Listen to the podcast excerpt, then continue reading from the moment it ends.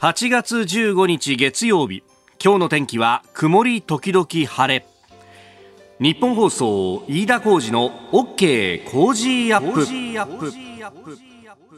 朝6時を過ぎました。おはようございます。ニッポン放送アナウンサーの飯田浩司です。おはようございます。ニッポン放送アナウンサーの新行市佳です。ニッポン放送飯田浩司の OK! Cozy up!。この後8時まで生放送です。まあお盆休みをね、えー、迎えておりましてまあ今日あたりまではまだ休みという方もいるのかなという感じですけれどもまああの週末のね紙面などを見ていると久しぶりにその制限のない、えー年ぶり制限のないお盆休みだということでね、えー、実家に帰省されたりだとか、まあ、あるいはね、お仕事お休みで少しのんびりされてる方もいらっしゃるかもしれませんけれども、週末ね、えー、台風大丈夫でした？本当ね、お天気が荒れて荒れてという感じで、で、今日なんかはもうこれ曇り時々晴れのお天気で、はい、最高気温もね、えー、30度をはるかに超えてくると、もうなんかこの乱高下にね、びっくりしちゃうよね、体が本当ですよね。ね週末はあの、私はまあ、実家が横須賀にありまして、はい、でここもまあなかなか帰ることもできなかったというのとあと子供がですね、えー、少年野球を始めてそうすると土日はもうほとんど練習漬けの毎日でそうですよ、ね、なかなか帰るにも帰れないというか連れていけなかったんでたまたまこの週末はお盆休みで練習休みになりますということだったんでああじゃあちょっと行くかと。いうことで12日金曜日、まあ、あの放送終わってですね、えー、残務を処理してから、えー、子供と一緒に横須賀に帰ってですね、えー、でまずはあの三浦半島の先の方に、えー、墓があるんで、はあ、えー、私のおじいさんとばあさん、まあ、あの子供からするとひいおじいちゃんとひいおばあちゃんのね、えー、お墓があって、まあ、なかなかこれも行く行く機会がないんで、えー、ここをですねじゃあ行くかと。で、えー、最寄り駅まで親父が迎えに来てくれてでそこから車で行くんですが、えー墓を掃除してですね、えー、まあ、そういうこともやんなきゃなと。で子供にもちょっとこれこれがねあの先祖のお墓があってでこれをこう綺麗にするっていうのは大事なんだぞなんつってね。でおじいちゃんはこんな人でおばあちゃんこんな人だったんだみたいなこう話をしながらですね、まあ、考えてみたらやっぱあってこういうことやんないとそういうところも伝えられないんだなと。であの実家戻ってからですね。ね、えーまあ、仏壇に写真もあるんででこんな人だったんだって写真を見せてとか。あそうかお盆ってそういやこういうことする日だったんだよなということ。をうちの親父というのがですねまあ親父も長男で私も長男なんですがなのであのうちの実家に、まあ、親父の兄弟と、まあ、その家族が、まあ、夏休みなんかは集まってたのそういえば思い出して、で、結構ね、あのー、3人兄弟だったんですけども、親父が。で、それぞれ2人ずつ子供がいたんで、まあ、子供6人も集まると結構な、こう、騒がしさでね、えー、えー、ちょっとしたなんかお盆の風景というか、まあ、田舎のお盆ってこんなだったな、みたいな。で、ばあちゃんがあの、腕に、腕振るって、あのーアジフライとかをやたらとこう揚げてくれてとかね。なんかそういうこう、まあなんてことのない日常なんですけど、そういえば最近やってなかったなってことをこう思い出しました。で、8月15日を前にしてってところで、まああの息子を寝かした後はですね、まあ親父と二人で酒飲みながら昔の話なんかをこうするっていう、これもまたなんか最近やってなかったなってことだったんですけど、えひょんなことからそのじいちゃんの話になってですね、じいちゃんは小大正の一桁ぐらいの生まれだったんですよ。で、そうすると、あの、この昭和10年から20年あたりっていう時代に、まあ、20代から30代を迎えるというですね、まさにこの兵隊に取られたっていうね、あの、それこそ昭和一桁ぐらいの生まれの人たちがもうたくさん亡くなったんだと、えー、今日ね、えー、まさに全国戦没者慰霊式、えー、310万人の方々がね、えー、亡くなったということが、えー、報道されてますけれどもやっぱりその人口の分布を見ると生まれてるあたりっていうのはそのぐらいの年の人が多くて。あの親父に話を聞くとですねじいちゃんもこう3回ぐらい応召したんだと兵隊に取られたんだと。でまあ大体最初は満州に行ってと、まあ、基本的にははあの終戦まで、えー、何度か取られたのはあの基本満州に行ってたらしいんですけれどもただ、まあ親父が何を聞いてもやっぱあんまり話してくれなかったんだよなって話をね、えー、したしていました。で私も確かにあの子供の頃ですね、えー、話聞いたのはこうじいさんは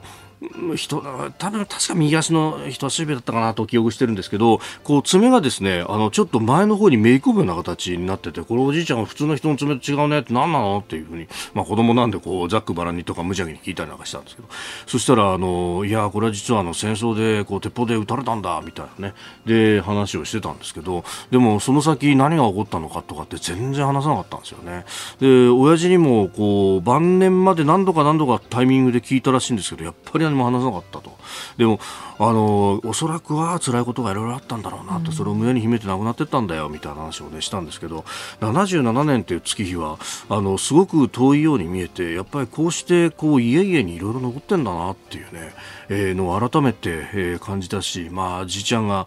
何かこう文章で残したとかそういうことはないんだろうとは思うんですけれどもまあ、家の中ひっくり返したらひょっとしたらいろんなものが出てくるのかなと、まあ、あの一昨年その前かなこの番組でも話しましたけどあの母方のね、えー、祖母が亡くなった時にやっぱ家をひっくり返して、えー、遺品を整理していたらその中に、えー、母方の祖父が残したあ戦記があって、まあ、それはあビルまで命からがら逃げ出してきたんだと逃げ出してるかねあの整然と、まああのこう撤退行動をしたんだけれども本当に悲惨な戦場であったということが記されていました。まあ、本当ルーツってものとそして戦争というものが、まあ、つながってるんだよなということを改めて考えさせられたお盆休みでありました。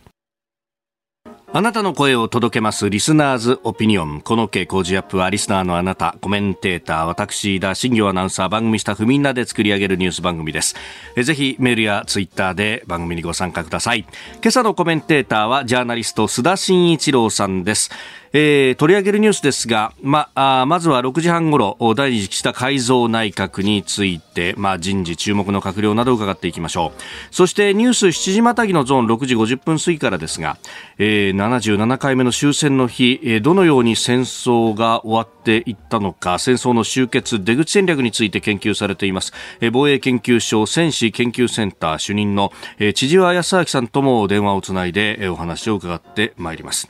それからおはようニュースネットワークのゾーンでは、先週9日から続いている青森の大雨被害について、共同通信青森支局で取材中、鈴木博文記者とつないでお送りいたします。さらにはトランプ前大統領の自宅への家宅捜索、アメリカ政治について、そして教えてニュースキーワード7時30分頃ですが、昨日告示された日本維新の会の代表選挙について3人が立候補しています。そして、えー、スクープアップ7時40分過ぎ。アメリカの超党派議員団が台湾を訪問というニュースを取り上げていきます。メールツイッターこちらです。メールアドレスはコージーアットマーク 1242.com アルファベットすべて小文字で COZY でコージーです。コージーアットマーク 1242.com ツイッターはハッシュタグコージー1242、ハッシュタグコージー1242です。えー、そして今週、来週の2週間は番組をお聞きのあなたから3年目の夏、私とコロナというテーマでメッセージをお待ちしています。新型コロナの感染拡大から3年目となった夏、お聞きの皆さんで状況は全く異なると思いますが、様々なお仕事、年齢、お住まいの場所、立場などから感じたコロナとの現状を懸命にコロナと夏と書いて番組宛てにお寄せください。え今週はご意見をいただいた方の中中から毎日抽選で4人の方に JA 長野の野菜とキノコの詰め合わせをプレゼントします。長野県の野菜は今が旬。生産量全国トップクラスを誇る白菜やレタスなど高原の冷涼な気候と清らかな空気と水で育った野菜は新鮮で旨味たっぷりです。今回はそんな夏野菜とキノコを詰め合わせたセットを1日4人の方にプレゼントします。暑い夏は長野県の新鮮な夏野菜をサラダやお漬物などでぜひどうぞ。長野県の野菜を使ったレシピや現在実施中の全農長野キャンペーンは JA 全農長野ホームページで検索してみてください。また、コージーアップの番組ホームページにもプレゼントの応募フォームがあります。こちらからも応募ができますのでぜひご利用ください。いただいたオピニオンこの後ご紹介します。本音のオピニオンをお待ちしています。ここが気になるのコーナーです、えー、スタジオ長官各紙が入ってまいりました、えー、今日は8月15日77年目の終戦の日ということでありますが、まあ、それをこう一面で、えー、扱っているというと産経は戦没者追悼式今年も縮小と、えー、今日終戦の日コロナ禍1000人参列へとなっております、えー、それからまあ特集記事でね戦争を扱うというところも多く、えー、東京新聞今日終戦の日日というふうにね、えー、出てますけれども、うん、まあ、えー、かつてその戦争を体験した人のインタビューであるとかを出していますね。えー、それから毎日新聞は戦争を語り部あと5年と7都府県8団体の半数ということで、まあ、その体験をされた経験を、ね、語るという方々が、えー、どんどんといなくなりつつあるという現状であります。えー、それからあ朝日新聞はアフガン政権崩壊から1年という娘のため35万円のため腎臓を売った20歳というですね、えーまあ、特集の記事、えー、それから読売は理工系学部を拡充 IT 脱酸素人材育成財政支援文科省が基金という話を書いております。えー、そんな中でですね、まあ、気になるニュース、週末にですね、これ、あの見てちょっとびっくりしたというかですね、驚いた記事がありまして、うん、需要関係若者のアイディアを、えー、種類消費減少で国税庁ということで、あの日本本産のですね、お酒類の需要喚起に向けた提案を募るコンテスト、酒ビバというものを、えー、国税庁がやるんだという記事であります。まあ、若者のアルコール離れというところに歯止めをかけるんであるということなんですが、これを国税庁がやるっていうところに甚だ疑問を感じているところがあってですね、というのは、なんで国税庁がこんなことやるかっつったらですね、えー、酒税のお酒にかかる税金ですね、その酒税の上がりがですね、だんだん減ってきてると。で、これ、あの、成人一人当たりの種類消費数量の推移っていうのが国税庁調べで出ているんですけれども、えー、1995年度には、えー、100リットルだったものが、えー、20年度、2020年度には75リットルまで減少と、まあ、4分の3になっているんだということで、まあ、あの、コロナ禍でね、飲み会外食の機会もないと。えー、そして、まあ、若い人たちは特にアルコール離れが進んでいるんだということでありますけれども、いや、あのね、と。税金が減ってるからもっと飲まそうっていうのは、これは甚だなんというかね、あの曲がってるなということを私はこう個人的にというか非常に素朴に思うわけですよ。いや、そうじゃなくてさ、と。まず景気上げるとか、そういうこと考えて、で、あの、それね、あの、さ、お酒飲む飲まないは自由ですけれども、ただ、全体として景気が上がってくれば、別に酒税に限らず税金だってちゃんと納められるじゃないかと、今赤字的税金を納めてない企業だって黒字で儲けが出りゃ納められるんだろうって話があるんで、いや、あのね、こういうキャンペーンをやってる暇があったらだ、全体の景気を上げてみろっていうのがまず一つと、で、あの、我々、まあ我々と言ったらあれなんですけれども、あの、酒飲みからしたらですね、あの、ここのところは本当に冬の時代を迎えていて、結局なんかね、コロナ禍でっていうのもあるんだけど、酒を飲むことそのものが何かいかんみたいなね、えー、あの、風潮があるじゃないですか。で、あの、我々はこう、酒を飲む飲まないは自由であると自由をこう愛するわけですよ。だからお上がね、あの酒を飲め飲めとか言うとかっていうのは、それはもうそれだけで尺に触るっていうようなもんで、んなもうるせえ酒は自由に飲ませろって話なわけですよ。だからね、これを国税庁がやるっていうのが、まあ私は好かんね、こういうことをするっていうのがね。いや なんかね、ずれてんだ、本当にこれは。飲んでます？いや、飲んでないっすよ。大丈夫さすがにね、飲んでないよ。まだ飲んでない。ままだとか、まだとか言ったらあれだけど。いや、さすがに飲んでないよ。残ってますあ、そりゃあるかもしんねえな。俺は貢献してんだよ。ここが気になるでした。この時間からコメンテーターの方々ご登場。今朝はジャーナリスト須田慎一郎さんです。おはようございます。はい、おはようございます。よろしくお願いします。ますまあ先週はね、えー、新業アナウンサーの結婚報告がありましたけれども。ええええ、父さんまだ許したわけじゃないからね。待ってお父さん。いい人なのよ。何の昭和のことですか？い いやびっくりしましたねびっくりしましたね。いやいやいやいや。まあね、あのちゃんと新庄アナウンサーもこういろいろなところに報告して回ってというね、はい。ここのところ忙しかったもんね。須田さんに今の電話でだったんですけれども、出張されてたので、あの電話で報告をさせていただきあました。の旦那さんともね、はい。えーしばらくね、しばらくというか、あの結構な時間喋らせていただいたら、まあいい人なのよ。思わずね、ここまでね、えええー喉元まで思いとどまらない今だぞ。ちょっとやめてくださいよ。君の人生。君の人生ってそんないいのか、これで。こらこらこらこらまあね、えおめでとうございますおめでとうございます。ありがとうございます。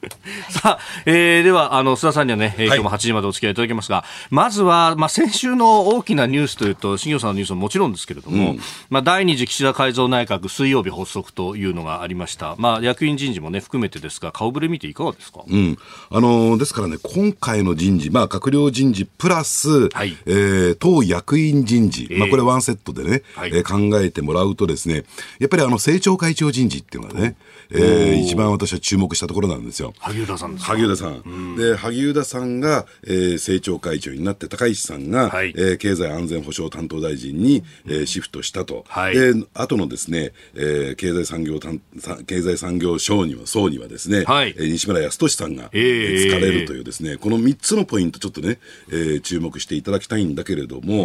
大前提としてね、これはね、この政調会長人事っていうのは、はい。あの、安倍さんの意向だったんですよ。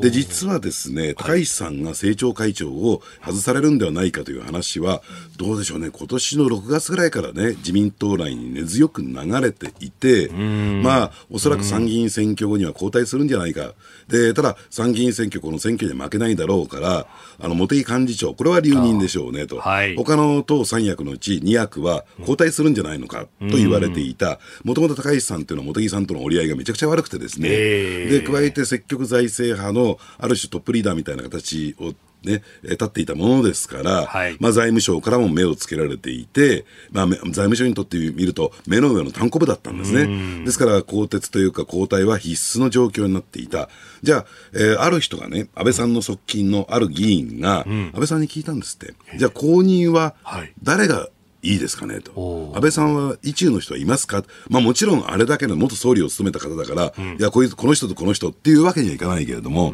まあいろいろとやり取りをしている中で、だんだんですね、安倍さんの、えーまあ思うところが分かってきたと。そうすると一人はですね、あの、萩生田さんだった。もう一人が西村さん。ほだったんですね、その6月の時点で。ところがですね、西村康稔さんって、はい。まあ、自らの勉強会開いてるんですが、あのーまあ、その勉強会の講師にですね、ええ。講師にですね、中空さん、中空さんって、ま、中空真奈さんっていう方を呼んでるんですよ。で、この方はですね、あのーまあ、言ってみれば、あのー量的緩和と言ったらいいのかな、えー大胆な金融緩和に関して否定的な人なのよ。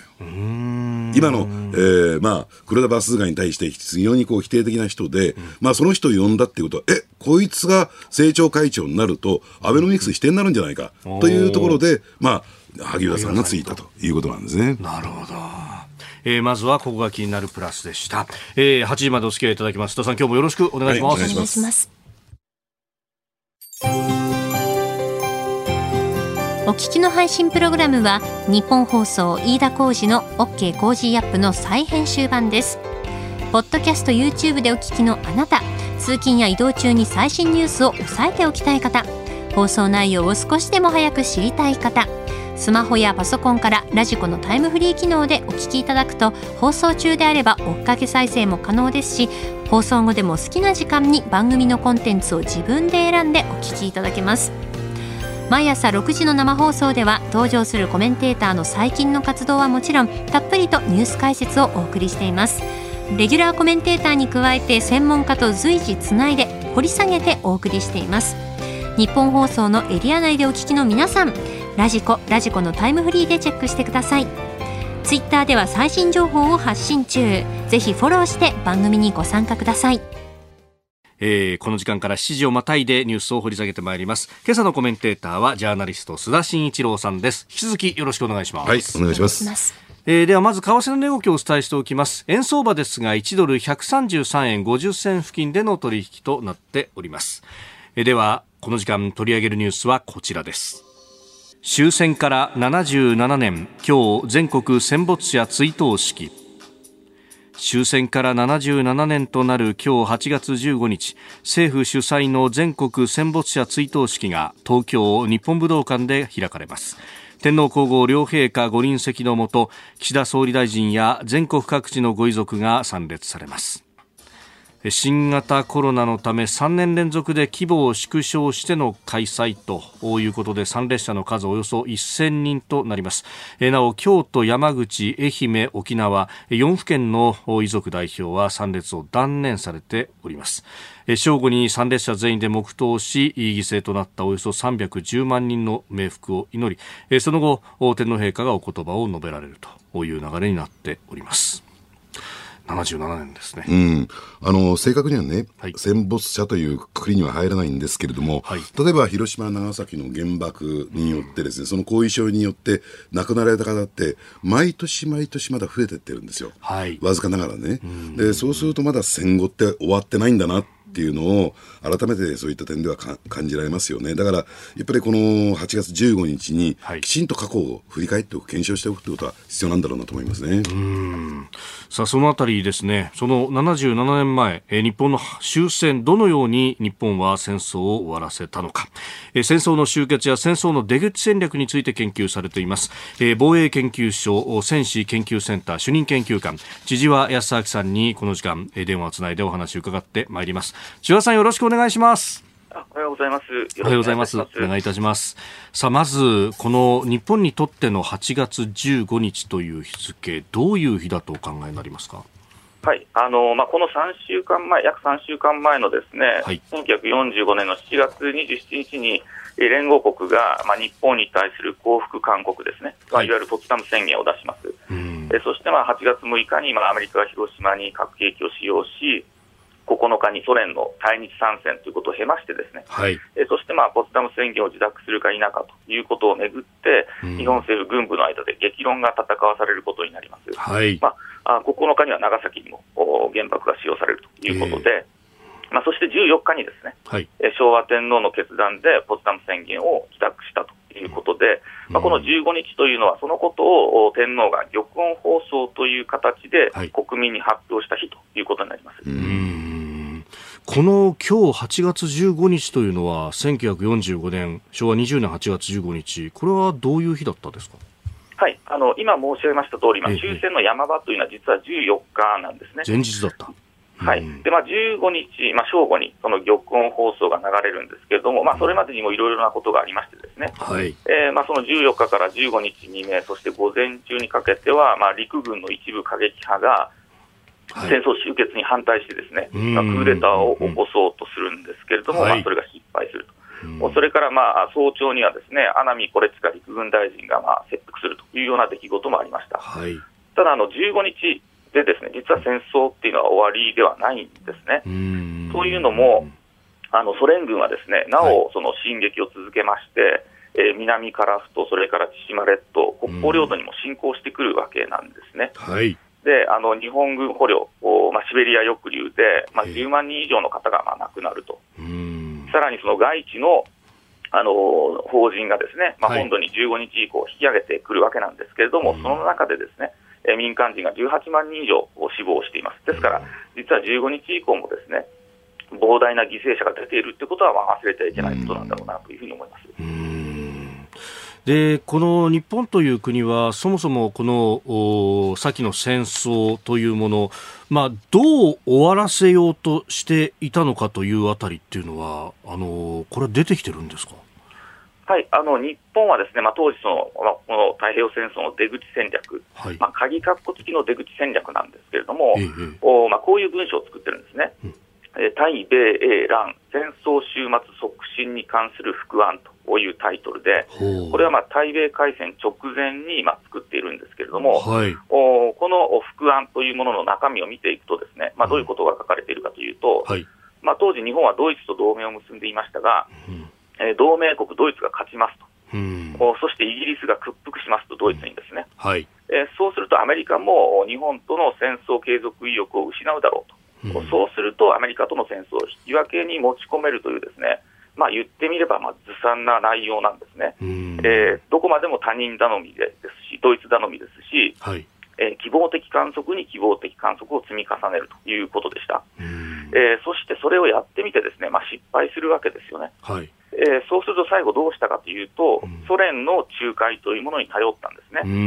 ソ連に仲介してもらって、少しでも連合国から妥協的な和平を引き出そうとすると。はい、しかし、ソ連はですね仲介どころか、まあ、先ほど申し上げました通り、対日参戦をしてきたわけですね。はい、えー、ですから、まあ、歴史家の中ではまあこれを厳しく批判して、ですね、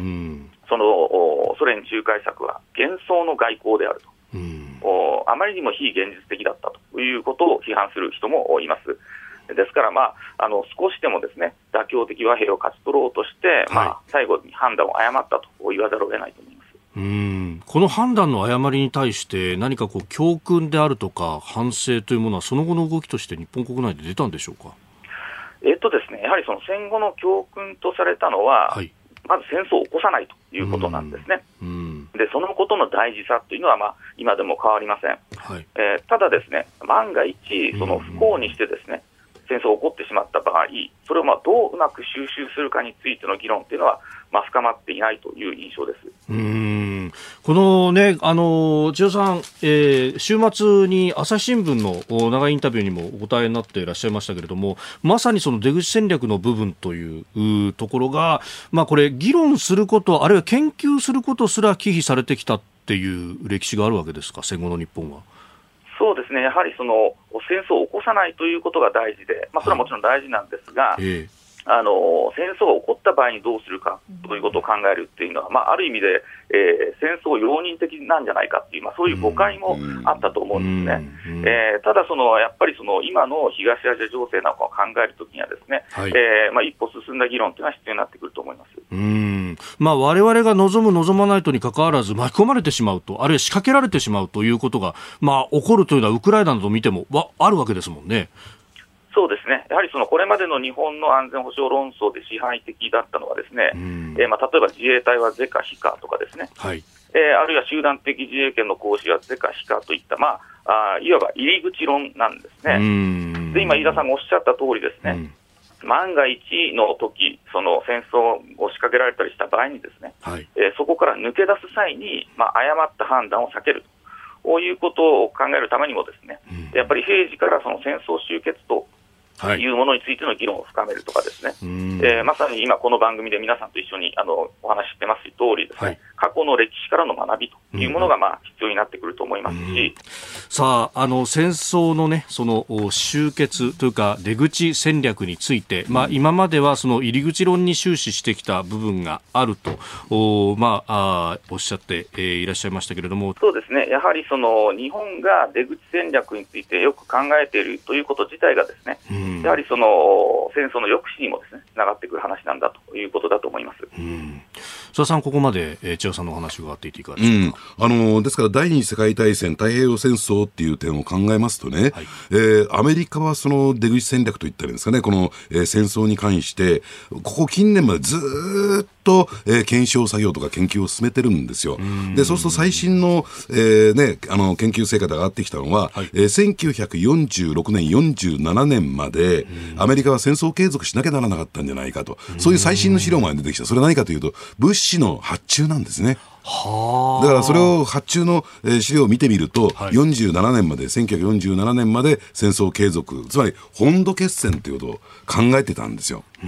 メリカサイドはね。で、それに対して日本が先ほどの話をずっと千々和さんの話なんかも聞いてみると、はい、全くそのあたりの、えー、研究というのはおざなりになってきた。で、やっぱりこの第二次世界大戦、まあリアルなですね、戦争ですから、はい、これをきちんと検証していく、えー、ことが必要なんではないか。今、日本のね、えー、そのあたりの第二次世界大戦の検証っていうのは、どのぐらいの千々和さんレベルにあるんでしょうか？はい、あのやはりその日本のですねあのこの太平洋戦争に関するその研究っていうのは、やはりかなりあの蓄積が、まあ、あるんですけれども、うん、それをさまざまな戦争と比較したり、ですね、はい、戦争終結という現象そのものを深掘りするというところが、あのまだ不十分かなという気がいたします。そのまあ様々な戦争との比較ということで、えー、今あ地球上で行われている戦争を考えるとやっぱりウクライナの話にもなってきます。あの以前、えー、千代さんにお話伺ったときに、まああの紛争原因を根本的に解決する相手を叩きのめすのか、あるいは現在の犠牲を回避するために妥協的に平和に持っていくのかという二つの論点をお話しいただいたことがありました。その今須田さんが言ったね、えーアメリカが46年、47年まで継戦を考えていたっていうのは、これは日本を根本的解決、叩きのめすっていうところも視野に入れていたってことなんですかね？そうですね、やはりその真珠湾を攻撃してきた日本軍国主義というものの将来の危険をですね、はい、えー、非常に重視したということで、まあ、これはヨーロッパにおける、まあ、対ドイツでも同じなんですね。ですから、まあ、1943年にローズベルトが、まあ、無条件降伏政策ということを宣言をして、はい、えー、ナチスとも日本とも妥協しないと、最後まで戦うんだということを、まあ、明確にしたというところがありますので、えーまあ、アメリカとしてはですね、まあ、今あのお話しいただいたその本土決戦ですね、はい、えー、というところまで仮に進んだとしても、その日本軍国主義を打倒するという考え方はあったと思います。で、まあ、一方で、その、現在の犠牲の部分というのも、まあ、大きかったと。で、これ、あの、続いて、やっぱりウクライナ戦争がこれから先どうなるかっていうところも、まあ、論点として出てきますけれども、千代さんご自身は、あの、これどうお考えになりますか？あウクライナ戦争はい。ええ、はい。あの、やっぱりウクライナ戦争ですね、もし、はい、あの、今すぐ終わらせると、いうためには、ロシアが即時撤退するか、それともウクライナが即時停戦に同意するかなんですね。えしかし、まあ、残念ながらロシアが即時撤退するというはずが、まあ、ないので、はい。それは難しい、で一方で、じゃあ、ウクライナが即時停戦に同意すればいいのかというと、ですね、えそうしますと、今、ロシアに東部や南部を抑えられていますけれども、ウクライナは。あその領土をロシアに奪われるということを意味しますので、まあ、ウクライナの主権や独立が脅かされる形になりますね。であるいはまあ、ウクライナ側から出てきているのは、はい、あのそうするとロシアがまた体制を立て直して、ですね、えー、そこで戦争終わるんじゃなくて、またそこから再進行してくる恐れもある。ということを、まあ、ウクライナ側は懸念しているという状況があります。ですからあの、戦争終結にはですね、はい、将来の危険を除去する、今、犠牲を払ってでも将来の危険を倒すんだという考え方と、もう一つはその、いやあの犠牲を払いたくないと、だから将来の危険と共存しなければいけないんだという、まあ、その、どちらを重視するかという見極めが重要になってくるんですけれども、あのまあ、今、ウクライナ、現在の犠牲を回避するために、まあ、武器を置いてしまうとい。うことになりますと、ですね、はい、まあ、ブチャの虐殺のようなことがありました。明日のそのウクライナの人の命や暮らしが脅かされるという、まあ、大きな危険が残るということが、まあまあ、ある意味明らかになっているわけですね。であの1945年当時はですね、はい、その日本は、その現在の犠牲の回避を重視する局面だったと思うんですね。えー、しかし、まあ、戦争終結には2つの今申し上げました局面がありますので、はい、逆にウクライナは今、将来の危険の除去を重視すべき局面にあると。いうことになりますので、えーまあ、そうするとロシアが引き下がらない限り、まあ、長期化、避けられないということだと思います。うんえー、千葉さん、お時間になりました。どうもいろいろ興味深い話ありがとうございました。ありがとうございました。ありがとうございました。おはようニュースネットワーク。今朝のコメンテーターはジャーナリスト須田慎一郎さん。取り上げるニュース。まずは、えー、大雨についてであります。青森県で、えー、先週9日から続いた大雨の被害、えー、平年の8月の1ヶ月分を上回る記録的な大雨が降り続き、えー、川の氾濫や住宅への浸水農地への被害などが発生しました、えー、人的被害については報告されていないということであります。安田さんここのところのねこの天気のまあ不順というか関東も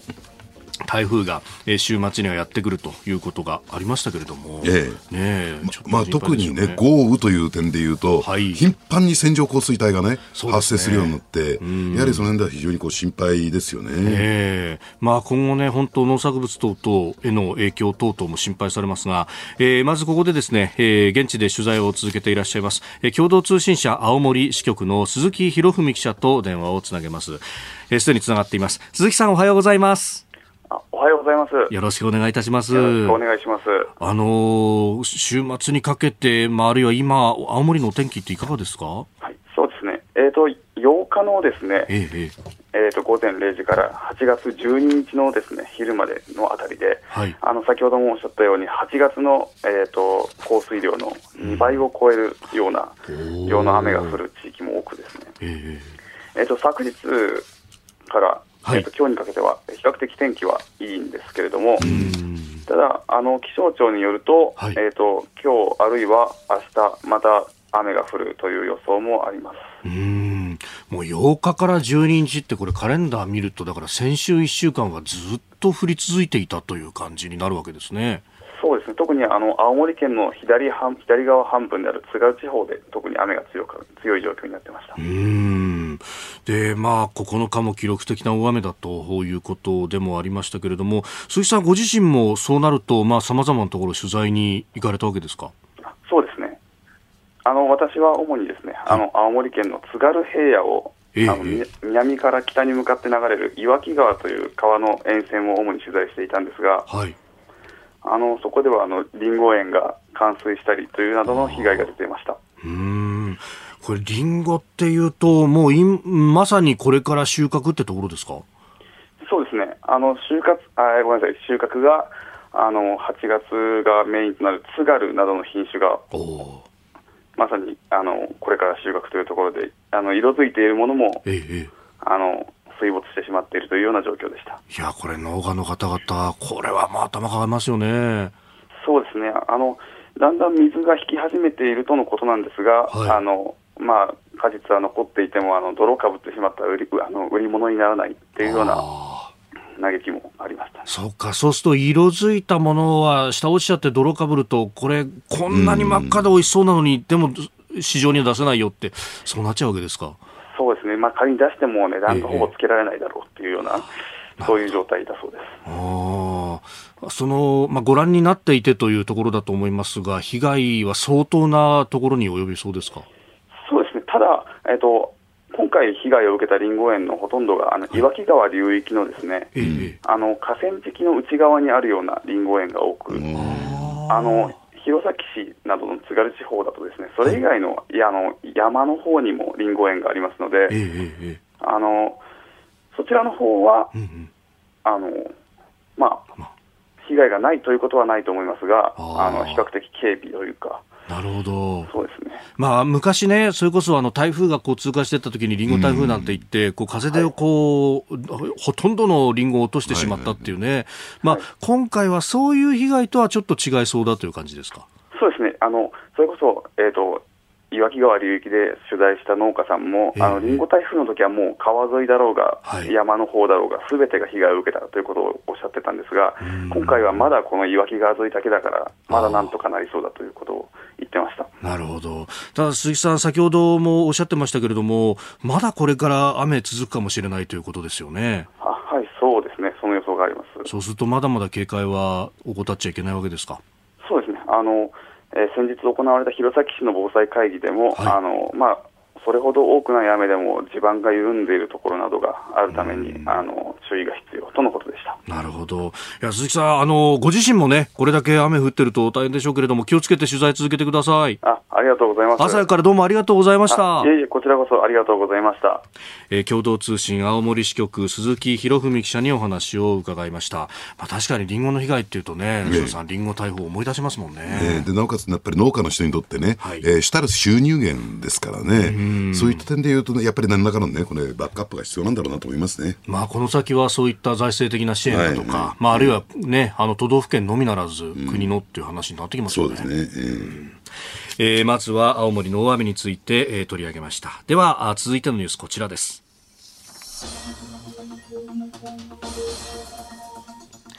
FBI がトランプ前大統領の自宅を捜索複数の機密文書を押収アメリカの FRB、えー、ごめんなさい、FBI、えー、連邦捜査局が今月8日に行ったトランプ前大統領のフロリダ州の自宅マール・アラーゴの家宅捜索で、えー、最高機密を含む複数の機密文書を押収していたことが分かりました。フロリダ州の連邦地方裁判所が12日に公開した押収品のリストから明らかになっております。先週、このマララーゴのね、えー、まあ自宅、まあ、別荘という言い方をする場合もありますが、えー、家宅捜索と、これ、前大統領の家宅捜索ってびっくりしましたね。まあ前代未聞なんでしょうけれども、えー、ちょうどね、この8日の日に私、私、ワシントンにいたんですよ。あ、そうですか。えー、で、記者仲間が集まるちょっとカフェでね、はい、知り合いの記者がいろんな話を伺ってたら、聞いてたらですね、えー、ちょうどそこで FBI が捜索に入ったっていう、えー、一報が入ってですね、まあ騒然としたと。うん、えー、どうしてかというと、やっぱりこれはね、はい、えー、アメリカの司法省のですね、了解がないと、これ、まあ、了解というよりも、少々の指示がないとですね、ええー、捜索なんかできない、えー、そういう状況になってるわけなんだけども、はい、ただあの、アメリカの下院でね、えーまあ、トランプ大統領の、えーまあ、こういった違法性について、法律違反についてですね、はい、いろいろとこう、捜査が始まってましたよね。ただ司法省はですね、はい、それとは一線を画してたんですよ。どうしてかっていうと、やっぱりアメリカの行政の中にあって、司法省っていうのは、どっちかというと、まあ、独立したね、あの存在で、要するにやっぱりこうニュートラルな政治的な思惑に左右されないということで、司法省というのは国民からの支持というかね、信頼性を得ていた。はい、とはトランプ政権下において、トランプ大統領の思惑で司法省がいろいろと動いてしまったためにですね、うん、司法省の権威がものすごく下がっちゃったんですよ。だから今回ですね、司法省はその議会の動きとは一線を画してた。だからこれまではですね、おそらく、まあいろいろと疑惑が出てきたとしても、はい、捜索はしないだろうと、えー、立件に向けて動かないだろうと言われてたんですね。で、ところがですね、一転してね、えー、これを動き始めたっていうことで、はい、まあだから局面が大きく変わってきたなと、この背景に一体どういう思惑がね、働いているのか、これが1点目。うん、そして2点目としては、やはり、えー、国のといったらいいんですか、アメリカの政治といったらいいんですかね、はい、の中には、えー、次期大統領選挙にもう絶対トランプ大統領を出馬させないという強い意図、意志が働いてるんだろうなと思いますよね。ですから、あのー、11月に中間選挙が終わって、はい、そうすると、えー、民主党は上下院ともに負けるでしょうから、えでそれからですねトランプ大統領が出馬宣言をするのか。と思ったんですけれども、うん、で11月前にですね前倒してくるんじゃないかという観測も出てるんですよ。ですから、その捜索が進んでいる中での今度、大統領出馬宣言というね、えー、えー、状況などもうしっちゃかめっちゃかになってくるでしょうね、アメリカの政治は。そうですよね、うん、これ、だから中間選挙に与える影響とか考えると、このタイミングっていうのは、すごく思惑を感じてしまいますよね。ねですから、あのー、必ずしもね、はい、共和党にとって、あるいは、えー、トランプ大統領、元大統領がですね、支援している候補者にとってマイナスになるかっていうと、うん、必ずしもそうじゃなくて、民主党だって、司法省を動かして、はい、政治的な意図でね、えー、そういう、えー、FBI を動かしてるじゃないかと。いうような見方もまた出てきますからね。うん。うんそうすると、お互いにやってるじゃないかそうなんですね。うん、だからどういうような形で世論がですね、はい、あのね、あの決着するっていうかな、世論が、えー、まあ理解するのかっていうところが今後注目ポイントかなと思いますけどね。はあ。これ共和党内への影響なんですけど、ね、それこそ今週、あの、トランプさんに対してもう批判の筆頭だったあのチェイニー元副大統領のお嬢さんのリズ・ジェニーさんの、えー、ところが、あ予備選挙をやるとい。うことになってますよね、はい、まあ、この辺っていうのは何か影響出ますか？ただ、リズ・チェニーはですね、えー、えー、予備選挙で負けるのが必須なんですよ。もはやもう必須になって、えー、うん、ですからお父さんのチェニー元副大統領がですね、はい、えー、なんとかっていうんで、いろいろ動いてますけれども、えー、まあどうでしょうね。か、かなり厳しい状況になっている、ですから、ちょっと共和党もですね、なんかもう戻れないような状況に、入ってきてるのかなと思いますけどね。うん、そうするともうガチンコ対決が続いていくみたいな感じになるわけですそうですね。だから共和党の中での激しい対立、そして民主党と、はい、えー、共和党のガチンコバトルっていうね。えー、混乱の極みで分裂ですよ、もう。アメリカの政治は大きく。うんまあ、そんな中で東アジア波高しっていうのは、だから日本にとって頭痛いわけですね、えー、でバイデン大統領も次期大統領選挙に出るかどうか分かりませんからね、これも。ああ、そうですよね。出ない可能性が高いんじゃないかと。年齢的にも。はい。えー、この時間、須田慎一郎さんとお送りしてまいりました。日本総動機の方、この後も須田さんにお付き合いいただきます。さあ、ここで番組からのお知らせです。再来週の8月29日月曜日からの工事は特別企画です、うん、今回は毎日コメンテーターがお二人、ダブルで生登場となります。はい、その初日、8月29日月曜日は、うん、ジャーナリストの須田慎一郎さんと、はい評論家の宮崎哲也さんのタッグということになります。うん、なんでこのダブルなの？いや、あの、この間ほら、選挙特番で、はい、いや、もう大好評だったわけですよ。いや、あれ言い過ぎちゃってさ、喋りすぎちゃって、踏み込みすぎちゃって、いやいや大緊縮なん大緊縮。いやいやいや、もうね、宮崎さんもね、おじきって言って、肩をぐるんぐるん回しましたからね。いや、ぜひ一つよろしくお願いします。お願いします。楽しみだな。え、その他の曜日の出演者は番組の中でまた追って発表します。はい、えさらにですね、豪華プレゼントもありまして、うんうん、8月といえば、お米です米はい、うん、千葉の美味しいお米、麹米大放出しますよそうなんですよ。もうね、あの、JA カトリの皆さんが丹精込めて育ってくださっているね、うん、えー、JA 全の千葉さんと一緒にやっているこの、はい、えー、美味しいお米、麹米、ね、えー、当たりますんで、こちらもぜひお楽しみに。再来週8月29日からの1週間です。カレンダーに丸をつけて皆様のご支援を賜りたく、よろしくお願いします。続いて、教えてニュースキーワードです。日本維新の会代表選挙。松井一郎代表の後任を選ぶ日本維新の会代表選挙が昨日14日に告示されました。立候補したのは足立康衆議院議員馬場信之共同代表梅村瑞穂参議院議員の3人で27日の臨時党大会で新たな代表が選ばれます。えー、代表選挙は決闘以来今回が初めてと。まあ、あの松井さんがね、えー、市長の任期で、えー、政界引退をずっと表明されてましたんで、それを受ける形にまあなるわけですか、これ、うん、まあ、初の代表選挙っていうことなんですけども、はい、やはりあの大阪のね、地方政党だった維新の会がですね、うん、まああのね、全国政党になっていく、あるいは国政政党になっていくっていう中で、やっぱり、えこれまで代表選挙やってね、はい、えー、まあ党内で、えー、対立するよりもですね、やはりあの、えー、まあそのオリジナルメンバーといったらいいんですかね、立ち上げメンバーがですね、ぐいぐいぐいぐいこう引っ張っていくとい。うやり方、これは決して僕は間違ってなかったとと思うんですよ。うん、ただその過程の中でやっぱり存在感を示すために、はい、まあトリックスター、これ悪い意味じゃないですよ。うん、えー、かなりですね、その目立つことっていうことに軸足を置いた、そういう党運営をしてきたんだけれども、うん、これからはですね、安定期、はいね、えー、しっかり自力のあるね、えー、ね、あのー、まあ、足を地につけた形でですね、はい、党運営をしていくことが必要なんだろうなと、そういう時期にも入ってきてんだろうなと思いますけどね。うん。まあ、リーダーの個性よりも、こう、仕組みで、えー、ね、きちんと統治していくという形。うん。うん。まあ、そういった意味で言うと、これ、ほら、あの、あだえ馬場さんっていうのはですね、はい、これ松井さんが、えー、後継指名的なね、えー、えー、ことをされた方なんで、はい、じゃあこの方一人しか出てこなかったら、またこれもですね、うん、やはり日本維新の会の、えー、存在存在感というのはですね、存在価値というのがですね、えー、失われてしまうはずなんですけれども、はい、ただきちんとですね、対立候補が出てきた。ね、足立康さん、梅村瑞穂さんという方たちが出てきたということで、はい、きちんと代表選が行われるっていうことも、えこの政党が成熟化した証じゃないのかなって私は思いますけどね。うん。まあ、松井さんはね、もうあの、やるからには、本格的な論争をして、もう血みどろになってでもと。いう、まあ、そういう覚悟で出てほしいっていうようなね、知った激励もされてますよね。ねただ、この維新の会っていうことに、まあ、日本維新の会を含めてね、はい、維新の会というとですね、やっぱりあの、あの風頼みで、うん、えー、やってきてる政党でもないんですよ。きちんとですね、大阪においた府議会議員、市議会議員等々がですね、連携を取って、そして国会議員とね、ねえー、関係性を保ってやってくる。だから、例えば国政選挙になると、府議会議員、市議会議員の活動量ってとんでもなく大きいし、きちんと実績をね、えー、市議会、府議会が出してきたからこそですね、はい、有権者からも支持されている、そういう政党なんですよね。で、だからそういう点で言うとですね、やっぱり私はね、まあ、馬場さんっていう方っていうのはどういう人なのかっていうと、あの、この人はね、はい、維新の会が、うん、あのー、まあ、大スキャンダルに見舞われて、ね、うん、えー、まあ、国民が全部背を向けても、必ず当選してくるんですよ。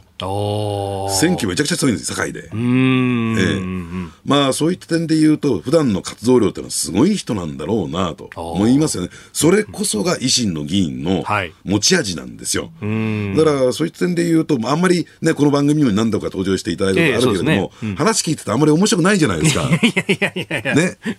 あんまり エッジの立ったこと、ねうんえー、エッジの立ったこと言わないでしょ。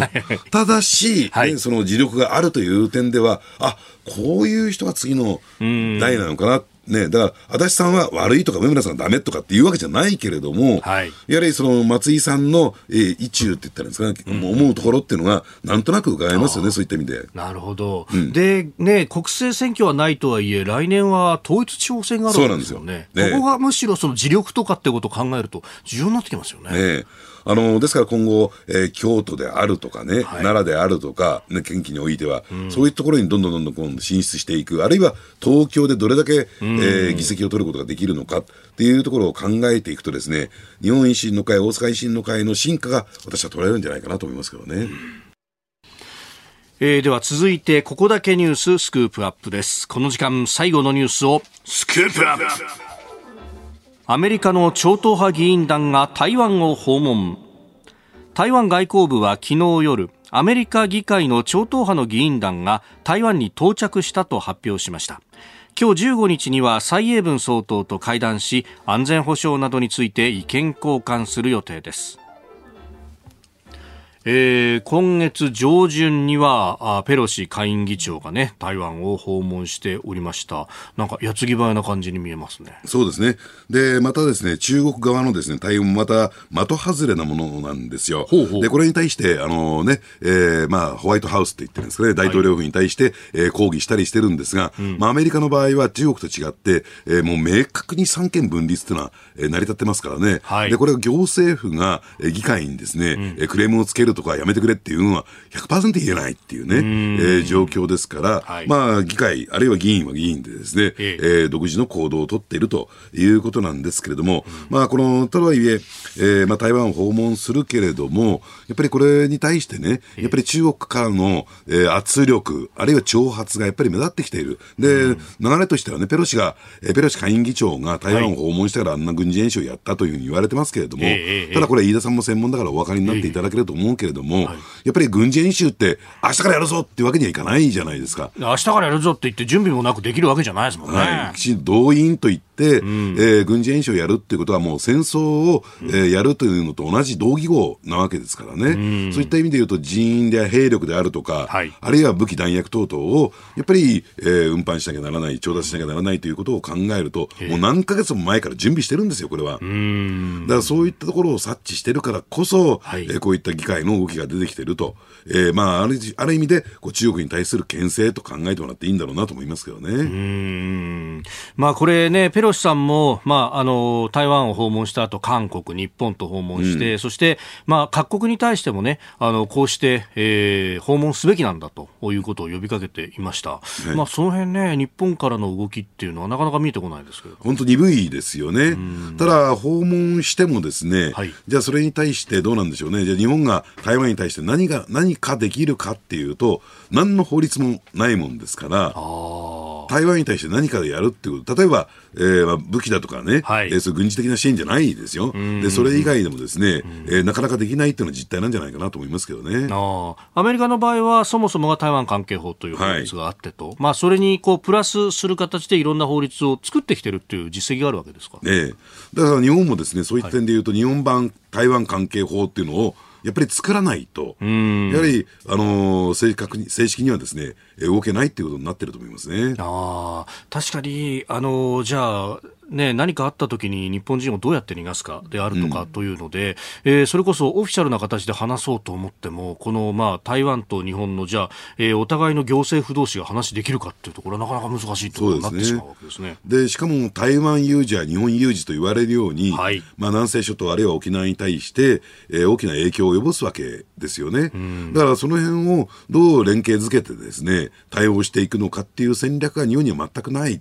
っていうね、状況だと思いますけどね。まあね、あの現地、台北の、まあ、あの教会の事務所、まあ、実情の大使館ですけれども、はい、そこにいる、ね、あのいわゆるこう諸外国の言葉でいうとこの駐在武官、まあ、防衛駐在官と言いますけれども、うん、これもしばらく前までは OB の方が言っていて今回初めて背広組を出す出さないという話が報道されているぐらい、ここもだから意思疎通は本当できないですもんね。まあ、ですから非常にこう弱腰ですよね。うん、ただ、もうこれ、えーまあ、台湾と中国に関して言うときちんと明確にレッドラインがあって、やはりあの台湾独立派、はい、えこことですね、関係を深めたり、バックアップ支援をすると、やはり中国サイドはですね、はい、えー、非常にこう、えー、生き立つというかですね、場合によっては軍事攻撃をしかねない、そのレッドラインが明確なんですよ。だからそういった点で言うと、はい、できる範囲っていうのはあるはずですから、そこはやっていくべきだと思いますけどね。うん。まあ、あの中国側はそこのこう独立派というところで、まあ、今の蔡英文政権なども独立派なんだということをこう言おうとしてますけれども、まあ、蔡英文さんの発言を見ると、まあ、現状維持を基本的には言ってるなというふうに思うんです。が、ええ、でしかも台湾の中の独立派と連携してませんからね、でアメリカも、はい、えー、まあ、あのアメリカ議会大統領府もですね、ええ、その独立派に対して何かメッセージを送るとか、あるいは支援をするとか、うん、っていうことは一切やってませんから、そういった点で言うと、レッドラインの範囲の中での、はい、これ、行動、活動だと思いますね。で、そのアメリカの議会ですけれども、あの上院に台湾に関する新しい法律があ上呈されて、今、審議中だという、まああの非 NATO の,、まあ、あの同盟国とまでは言わないけれども、はいはいはい、荒いという言葉を使って、ええ、まあ、かなり組み込んだ形の表現になっているという話もありますね、ええ、だから日本はそこでどういうね、えー、まあ、立ち位置を取るのかっていうことなんだけれども、そう考えていくと、やっぱり憲法改正っていうところを考えていかざるを得ないんだろうなと思いますね。えー、特にですね、9条ですね、はい、9条の公選権の否定、公選権で何も、えー、戦争する権利のことを言ってるわけじゃなくて、はい、要するに戦時下におけるですね、認められている諸権利のところなんですよ。うん、その自衛のためのですね、専守防衛の自衛のための、えー、まあ、範囲の中でしか、その公選権、諸権諸権利は、日本の場合は認めていないもんですから、はい、例えば、隣権であるとかね、えー、で、相手の国の領土への、えー、まあ、進出であるとか、えー、占領であるとか、こういったことは、その、普通の国にはあるんですよ。それは公選権の中に含まれてるんだけども、うん、日本はないんですよ。やっぱりその公選権の放棄、まあ、えー、というところをですね、やはりどう捉えていくのか、もう今はですね、やれる範囲のギリギリのところまでいっちゃってるものですから、えー、やっぱりここは議論をしていって、その台湾有事が日本有事だっていうことを踏まえてね、どこまでそれやるべきかっていうことを議論していくべきだと思いますけどね。うんそれを考えると、本当、まあ、あの、集団的自衛権というか、まあ、うん、あの、ヨーロッパにおける NATO 的な、まあ、複数の国でもって、えー、地域を安定させていくという仕組み。まあ、これがやっぱ、アメリカも、その、台湾に対して荒いという言葉を使ったりするっていうのは、必要だっていうのを薄々動き出してるというふうに見た方がいいですか？ええ。まあ、日本の場合ね、非常にですね、はい、あの、特殊なといういうか、議論の立て方をしていて、うん、あのー、まあ、世界的な標準でいくとですね、集団的自衛権と個別的自衛権の差別、区別ないんですよ。うんうんうん、そもそものとして。はい。すべて自衛権なんですね。ただ、日本の場合は、要するに先ほど申し上げた公選権の範囲の中で、個別的自衛権で認められるようなところしか選んでないもんですから、そこでちょっと、あのー、差が出てきてしまう。だから、ここを見直していかないと、台湾との連携であるとか、はい、っていうのは取っていけない、いかれないということだと思いますからね。逆にここが弱いから、ここをつけばいいじゃないかっていうふうに相手に思わせちゃいますよね。ええ。ですから、やれる範囲というのは極めて限定的、日本の自衛隊も。うん、ええ。えー、台湾に対して、まあ、アメリカの、ね、超党派議員団訪問と、まあ、東アジア情勢をお話しいただきました。このコーナー含めてポッドキャスト YouTube ラジコタイムフリーでも配信していきます。番組ホームページご覧くださいあなたと一緒に作る朝のニュース番組飯田浩司の OK コージーアップ。ニッポン放送の放送エリア外でお聞きのあなたそして海外でお聞きのあなた。今朝もポッドキャスト YouTube でご愛聴いただきましてありがとうございました。飯田浩司の OK コージーアップ。東京有楽町ニッポン放送で月曜日から金曜日朝6時から8時まで生放送でお送りしています。番組ホームページでは登場いただくコメンテーターのラインナップや放送内容の原稿化された記事など情報盛りだくさんです。また公式ツイッターでは平日は毎日最新情報を配信中。ぜひチェックしてみてください。そしてもう一つ飯田浩二アナウンサーが「夕刊富士」で毎週火曜日に連載中。飯田浩二の「そこまで言うか」こちらもぜひご覧になってください。忙しい朝そして移動中ニュースを少し深く知りたい時ぜひ AM、FM、ラジコはもちろん日本放送のポッドキャスト YouTube でお楽しみください。